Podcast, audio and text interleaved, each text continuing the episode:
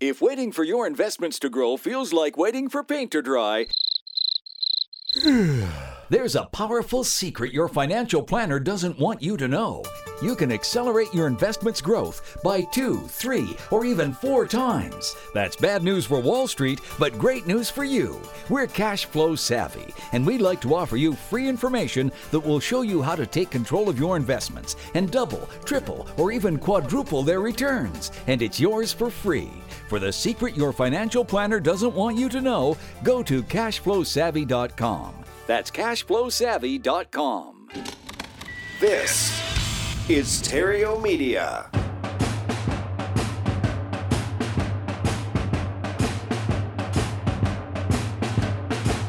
Broadcasting from Theriault Studios in Glendale, California, it's time for Epic Real Estate Investing with Matt Theriault. Yeah, what's up? Hello.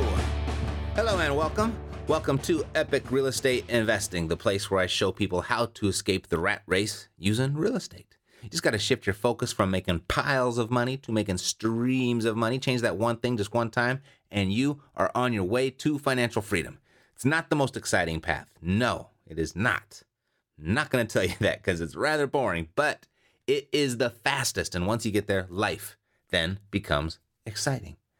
And uh, speaking of exciting lives, you know, when I when I tell people that I've built my real estate portfolio with, you know, very little of my own money, and I've yet to use a bank.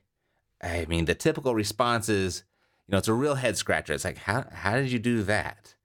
And in second place, the second place response is, yeah, right. They just don't believe it. And, and I get it.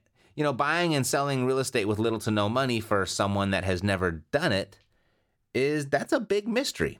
And it's one that, you know, exists in the land of the unicorns for most. It's not as difficult as it sounds, though. You know, for so many of you who have been listening for a while, know, and certainly the Epic Pro Academy members know, they get it. It's actually pretty simple and easy as long as you have three things in place. The first and foremost, it's probably the most important, is that you have a seller with some motivation. You got to have seller motivation there. You've got to have a seller that has some sort of issue going on, whether it's th- their personal situation is distressed, their financial situation is distressed, or something about the property is distressed.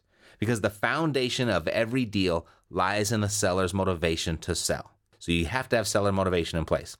The second thing you need is the knowledge of deal structuring, understanding the relationship between price and terms, and how to manipulate the price and the terms in a way that the seller gets what they want so that you can get what you want. So you got to have that. And the third thing is you you need a uh, you need a good negotiating disposition. Someone might say negotiating strategy or you know, a negotiating angle. I think it really comes down to just a good negotiating disposition. Meaning, you know, if you're just honest and straight with people and even transparent, I mean, you could really play this game with all of your cards face up. But if you have a good dis- disposition about it, you can always win. And I, I don't consider myself to be a master negotiator. I mean, I'm good enough, but but this is an area of where whenever the subject comes up, you know, my ears perk up because I'm always striving to be better. And, and this past week, Coach Lisa, she shared an article inside of the private Epic Pro Academy Facebook page titled Trump's Nine Rules for How to Negotiate and Win. This is not Donald's rules, by the way, but his daughter, Ivanka's rules for negotiating. And so I clicked and read, and uh, I, I felt it would be worthy to share with you as it will help you in your real estate investing business, no doubt. A lot of the stuff in, these tips we've talked about it here uh, frequently, and but just from different perspectives. So this uh, are some of the stuff will be review, some of it will be brand new, some will be like, boom, I'm going to use that. Like was the missing piece of the puzzle for me. Ivanka Trump, if you don't know, she's the executive vice president of development and acquisitions for the Trump Organization and she's had a lot of practice negotiating, with two of her biggest successes being the redevelopment of the old post office pavilion on Pennsylvania Avenue in Washington, D.C., and the acquisition of the iconic 800 acre Doral Resort and Spa from, and she actually did that from her hospital bed just after giving birth to her daughter, Arabella. Eh, she, she's done big things, right? And uh, she's, uh, I think she's a good person to learn from. So I wanted, I was really interested to hear what she had to say. So I'm just going to go ahead and, and share what, what she had to say. Uh, meticulous preparation and even temperament and a genuine love of the game are all factors she attributes to her success in negotiating development and acquisitions. So preparation and temperament. That's another word for disposition. So I 100% agree. I think the temperament is um, is is really key, and she doesn't even have strategy here or technique. She has preparation and temperament, and then just a genuine love for what you do. And that she thinks that's what really contributes to her success as a, as a good negotiator. As we all continue to work on our negotiating skills, she has these tips, several tips, nine specifically, that she considers crucial to stealing the deal and graciously getting what you want. All right, so number one, uh, set your goals in advance know what you want to achieve prior to starting to negotiate. You got to begin with the end in mind. You got to know your outcome. It's the golden rule, but the one that most people fail to heed. You know, without a plan, you allow the opposing party to define your goals instead of the other way around. So set your goals in advance. Number two, think long term. You know, when forming your goals, consider that negotiations are the beginning or the continuation of a long term relationship. And, and there's nothing worse than being in a relationship with someone who feels like they've just been screwed. You know, oftentimes that the best negotiations result in a deal that benefits both parties. There are times when you simply want to go for the jugular, however, but often you want the other person to feel pleased with the outcome, even if you are the clear victor. Which brings her to her next tip. Number three, try to understand the other person's objectives. You know, the most valuable thing you can do is correctly identify the other person's top priorities. Often the uh, they are not at odds with yours, and I t- totally agree with this. People ask me all the time, like, why would anyone sell you, you a property at a deep discount when they can go on the open market and get top dollar? Well, that would be most of the time when our objective is the same. But when you're talking to a motivated seller, your objective is not the same. And that's what she's saying here. Often the um, the top priorities for the for each side of that negotiation, they are not at odds with yours, right? So they don't conflict. So you can give them what they want so that they feel like they've won all at very little cost to yourself and you get what you want. So, yes, negotiating is about money and the bottom line, but a lot of times it's much more emotional and complex than that. You know, realizing that the economic outcome may not be the other party's top priority gives you more chips to play with and will enable you to achieve better results than you may have anticipated. Number four, over prepare. The more you know, the stronger your position. Are you asking for a raise? Do your research and know your market value. Having an informed sense of your worth, as dictated by the broader marketplace, will give you greater confidence in requesting increased compensation. It's tough to dispute someone who can back up their assertions with facts and a smart, articulate argument. Now, she's talking about your own personal market value. The example she's giving here is if you were to ask your boss for a raise.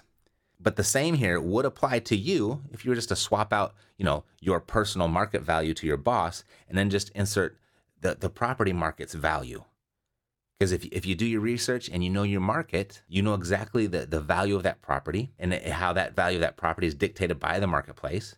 You're going to have a greater confidence going in. And it's really tough for the seller to dispute you when you can back up what you're saying with the facts and, and a smart, articulate argument, a smart, articulate position. Got it? Number five, don't negotiate via email. It's a cop out that benefits the weaker party by allowing them to avoid a direct confrontation and take more time to craft a strong response. It's also easy to misjudge tone, which can be dangerous. She always prefers to speak face to face, typically in her own office where she's most comfortable. If you can get a seller to your office, I absolutely concur. I think that is where you're strongest, is when you're on your own territory, your own ground. However, we're in a business, right? Where we will all eventually have to visit the property, and that being the seller on their own turf, their own ground. So it's not a deal breaker if you can't negotiate on your own territory in your own environment, but definitely opt for face to face over email. Negotiating over email is really a terrible, terrible idea. Uh, number six, listen more than you speak. Talked about that before several times. You've got two ear- ears, one mouth, use them proportionately. Uh, when people are uncomfortable, and many people are when they have to negotiate, they start rambling as a way to fill the, the, the vacuum of silence. Some of the strongest negotiators she knows just sit back and listen. The less they engage, the more likely the other person is to slip up and offer information they otherwise would have kept guarded, would have kept a secret. And, and this is so true for us and what we do. I mean, I don't know how many times I've sat with sellers and and just let them pour out all the beans. They just spilled all the beans right out there on the floor before I really even got started. So listen more than you speak. Seven, pay attention to the messages you're sending with your body language. It has been said that only 7% of communication is verbal. The rest of the message is conveyed through nonverbal cues, including facial expressions, gestures, posture, uh, audible elements like size. Um, consider this as you think about how you present yourself. Don't fidget, don't pick your nails or tap your foot, and, and think about do you look over eager because you're literally on the edge of your seat? Are you hunched over and, and drumming your nails, communicating aggression or frustration? Or do you appear meek and intimidated, you know, with your arms crossed protectively? The, the way in which you carry yourself, even when seated at a desk, it all matters. So, regardless of how fast your heart may be beating, sit upright, make eye contact, and focus on breathing evenly. And, and I agree 100% with this, absolutely. But but that's a lot to remember, right? That's a lot. Oh, what are my, where are my feet doing? Where's where are my hands? Am I fidgeting? Am I breathing? Uh, how's my vocal tone? All that type of things to think about while you're trying to stay present and inside and engaged in that negotiation. That's a lot to remember. So, the best advice that I've ever been given regarding this, and you've heard me share this before on the show, and this is to just act as if whatever it is that you're negotiating, just act as if it's no big deal. It just act that it's it's no big deal. You do this all the time, right? I could take it or leave it. It's no big deal. Keeping those thoughts in my head seems to snap my body language and my speaking tone into shape rather than having to think about every single body part and what it's doing during the negotiation. Just, it's no big deal. I could take it or leave it. I do this every day. That's the type of disposition that, that I, I carry, and it seems to snap everything else physically into shape. Uh, number eight, be mentally prepared to walk away. Be it a job offer or a rent renewal, you may at some point need to let it be known that you're willing to walk if you can't get on the same page regarding terms. If things get too heated, you can always take a break. Say, we're obviously not on the same page. Let's take a day or two to think about things and then reconnect. Negotiations can get back on track pretty quickly when you allow people the time to cool off. If you do decide to walk away, it doesn't have to mean that the deal is dead. If you decide later that you want it badly enough, you can still go back and accept the deal on the other person's terms, even if you have to swallow your pride a bit in order to do so. So yeah, the, I mean, definitely the, the moment you're afraid to walk away is the moment you've lost, or or the moment you're not going to do as well in the negotiation as you could have. So always be prepared to walk away, and that can be really difficult, especially when the stakes are high, especially when the uh, there, there's a big paycheck at the end of this for you. But you know how you solve that? You know how you make it easier and easier for yourself to walk away and authentically, like you really are okay walking away, is keeping your lead generation consistent. Because if you're dealing with one lead, that that lead is going to make your whole year, then you're not going to walk away. You're going to be afraid to walk away, and your that lead will probably not end up making your whole year because you didn't negotiate it from as powerful of a position as you could have if you had more leads backed up, if you had more deals in the pipeline, if you knew you already had three deals closing this week, you got three more closing next week, and this one deal, it's not going to make or break you. If you can't get what you want, hey, you walk away and you move on to the next lead. Okay, that's what really makes the, it uh, much easier to walk away and have that be authentic. And when you have that disposition and when you really feel it authentically, you can go really deep and far, farther than you ever thought you could inside of negotiations. Okay, so deal flow, lead generation, do a lot of that. And they might not feel connected at the moment, but if you know you have a lot of leads coming into your business and you know you got deals closing, it's very easy to walk away. And it's, and it's very easy to act as if, hey, no big deal. I do this every day. And that disposition right there, right there, that's to make you a master negotiator, even if you don't have the strategy and technique to back it up. Okay. Number nine, practice when the stakes are low. Practice negotiating and hone your style and skills with low consequence transactions. Call the phone company and threaten to switch providers if they don't give you a better deal on your service going forward. Go to a boutique and ask for a discount. Sales associates usually have the latitude to discount an item up to 10% without a manager's approval. When the stakes are low, it's a great time to work on your skills. Plus, it can be fun. Indeed. Uh, you know, one of the things I used to do to practice is when I would check into a hotel, and I've shared this with, with you on the show before, it's been a while, but while checking in, when you're checking into a hotel, I, I would just lean over the counter a bit. I would kind of look to the right, look to the left, and then look to the person on the other side, the, the hotel clerk, and just kind of lower my tone of voice. I'd get a little bit softer and say, hey, this is a really special night tonight. Is there anything special that you can do for me? And then I'd just be quiet. That tension right there, that silence, that question with that silence, it's really remarkable on what you can get. I've gotten upgrades to suites. I've gotten champagne delivered to the room. I've gotten champagne and strawberries delivered to the room. I've got corner uh, units with a view. I've gotten all kinds of stuff. Now, it doesn't work every time, but it works a lot. It works a lot. There's one place, another place you can practice negotiating. I mean, you can call the the phone company if you want, like she suggests, or go to a boutique and ask for a discount. But boy, getting the getting the perks and the upgrades at a hotel, ah, that is fun. Now you know, right? You know. And you know that old Chinese saying, that old Chinese proverb, to know and not do is to not know. So do. And negotiate everything because everything is negotiable.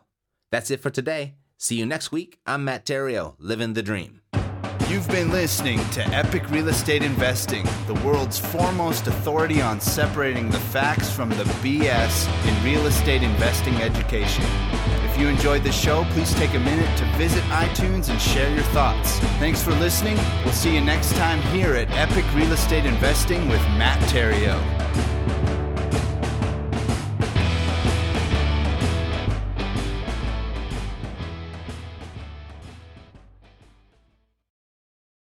This podcast is a part of the C Suite Radio Network. For more top business podcasts, visit c-suiteradio.com.